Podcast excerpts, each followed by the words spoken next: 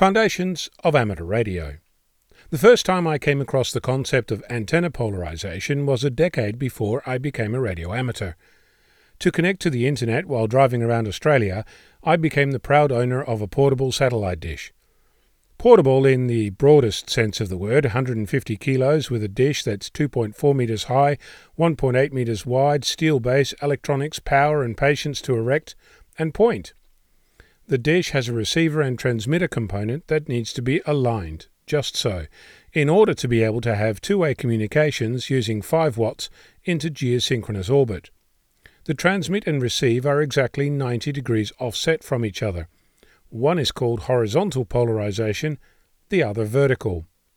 The first thing to observe is that if you're using the wrong polarization, it doesn't really work well. We'll get into what is right in a moment. Depending on where you ask, the definition of not working well can be as bad as 40 dB loss. Just let that sink in for a moment. If you want to punch through with more power, you'll need to bring 10 kilowatt with you for the receiving station with the opposite polarization to hear 1 watt. If you're using a VHF or UHF FM radio in your car, you're likely to have a vertical antenna. The combination of a repeater on a hill and a radio in a car adds up to much more than the two alone. The line is blurred today because repeaters are very popular and home based stations are becoming smaller and smaller by the week. So vertical antennas for VHF and UHF at home are today just as common as they are on cars. It wasn't always that way. In fact, in HF it's almost never that way. And if you're a fan of tropospheric ducting or long distance VHF, then you'll also shy away from vertical antennas. Let me explain. If you want to erect a HF antenna and you want it to rotate and you want it to be high enough off the ground, you'll build the simplest mast you can get away with. Imagine a HF Yagi. It's got several elements, long to short along a boom, rotator somewhere in the middle. If you mount this Yagi horizontally, your mast will be around half a wavelength in height. If you mount the same Yagi vertically, aside from the height discussion, should it be mounted higher or not, now your mast becomes another interfering element within your Yagi. The steel wires that keep your mast standing will also interfere with the Yagi elements, and your elements will be closer to the ground where they can potentially cause harmful radiation. So, from a mechanical perspective, putting a Yagi on a mast vertically is not trivial.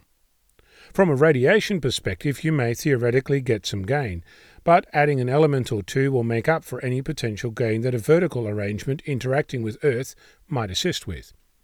There's another reason the ionosphere. It sounds like a smooth billiard ball. It's drawn as a uniform layer around the Earth, but in reality, clouds and their appearance are much more likely to represent the actual surface shapes that the ionosphere represents to your radio waves. A signal coming in one way is unlikely to come out the other end in the same way, and vice versa. That's HF. On VHF and UHF, a horizontal signal and a vertical signal, when they're used with line of sight, are pretty similar. But once you get beyond that, a horizontal signal will travel further. How exactly is a story for another day. If you're doing point to point VHF or UHF contesting, horizontal is the way to go. What about a single HF vertical? It's excellent for a portable station. It's simple to set up, works in all directions, but it means you'll be able to hear all the local man made noise as well. So find a quiet spot near the beach if you can. So, what's the right way? Almost always horizontal, except on cars or when you're on a expedition on a beach sipping pina colada and getting caught in the rain. I'm Onno, Victor Kilo 6, Foxtrot Lima Alpha Bravo.